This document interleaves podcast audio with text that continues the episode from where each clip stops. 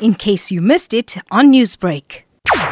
Late 1970s, early 1980s, you have a situation where, on the one hand, you had the apartheid government which was trying to co opt coloreds and Indians as uh, junior partners in the apartheid state. So you had the now well known 1983 uh, tricameral uh, dispensation. As a reaction to the tricameral dispensation, you had the formation of the UDF.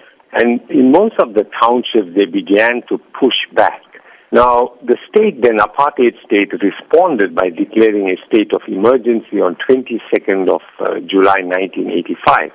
So this uh, state of emergency actually acted as, as a lightning rod for dissent and confrontation.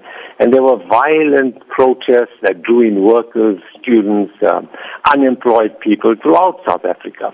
So the, the only response of the government was mass, mass arrest of people. Now, Prof, you've given us the South African context. What about what happened in Inanda?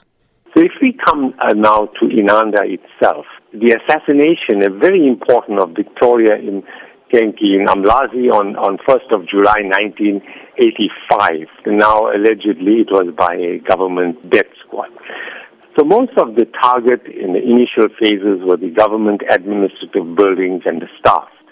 But suddenly on 8th and 9th of August, the attackers now they turned on Inanda, which you know is about 30 kilometers from Umlazi, where the assassination had taken place. So there you had several thousand Indians who had been living there from the late 19th century. Most of them were farmers.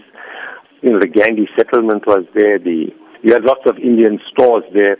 The NIC, when they had the meeting to revive the NIC in 1971, that took place there as well.